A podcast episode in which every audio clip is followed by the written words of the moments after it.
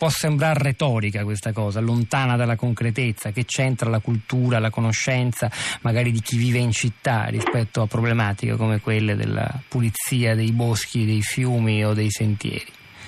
Voi, la vostra esperienza cosa racconta? Cosa ci spiega? Beh, io credo che invece il, futuro, il fattore culturale sia assolutamente dirimente.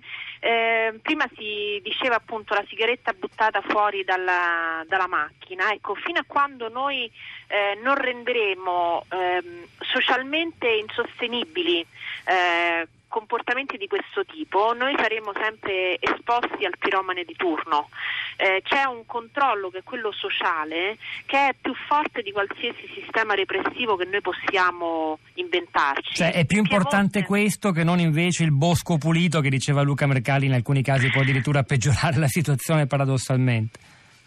Eh, beh no, se, diciamo, se, iniziare a buttare le cose per terra diventa un comportamento che eh, ti vergogni di fare davanti ai tuoi amici perché i tuoi amici te lo farebbero notare, il bosco di per sé è abbastanza eh, pulito, diciamo. Sì, pulito eh, dicevo dalle foglie secche, dalla ah, vegetazione, no, certo, non ah, dai scusate, rifiuti. Sì, non sì. avevo sentito no, no, quel, certo. quel, passaggio. Sì, sì, certo, la manutenzione del bosco è un tema molto molto delicato su cui diciamo, le esperienze sono controverse perché bisogna vedere appunto poi che tipo di manutenzione viene messa eh, in opera sul bosco e anche lì ci sarebbe un discorso da fare su quali sono le potenzialità di un'attività del genere eh, in Italia, i famosi green jobs e le competenze che potremmo mettere in campo.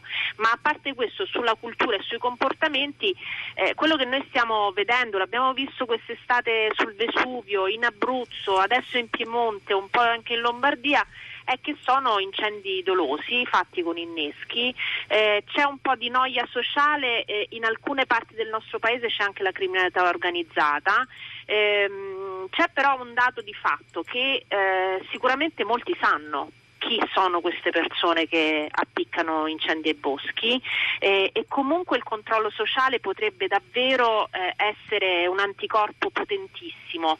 Lo abbiamo visto in mille situazioni sui comportamenti ambientali. Devo dire che negli ultimi anni su questo assistiamo a una regressione dovuta anche al fatto che alcune, alcuni luoghi sono entrati in crisi. Penso al caso, io vivo a Roma eh, in una periferia molto, e sono la Presidente della Lega Ambiente, quindi come potete immaginare diciamo, mi chiedono tutto e di più sui rifiuti, eh, è molto complicato convincere i cittadini romani che è importante fare la raccolta differenziata con i rifiuti in strada. E, ehm, e questo è fondamentale nei comportamenti eh, ambientali, invece far vedere che il comportamento positivo e corretto paga anche da un punto di vista eh, della sostenibilità ambientale. E credo che questa vicenda degli incendi eh, racconti un po' anche un vuoto sul territorio eh, dovuto a mille fattori, sicuramente a una difficoltà oggettiva di gestione del territorio da parte dei comuni stretti nel vincolo di bilancio.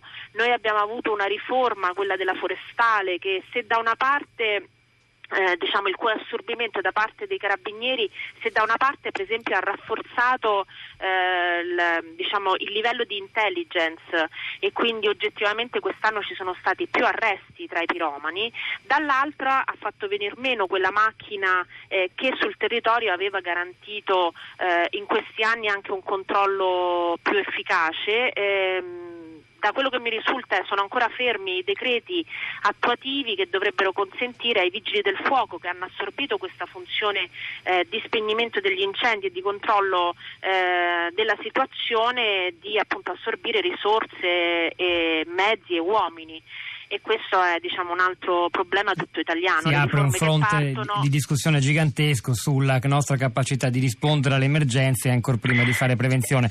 E, e... anche di portare le riforme fino in fondo, eh, al di là di quello che si pensa di una riforma, ma non c'è niente di peggio di una riforma interrotta.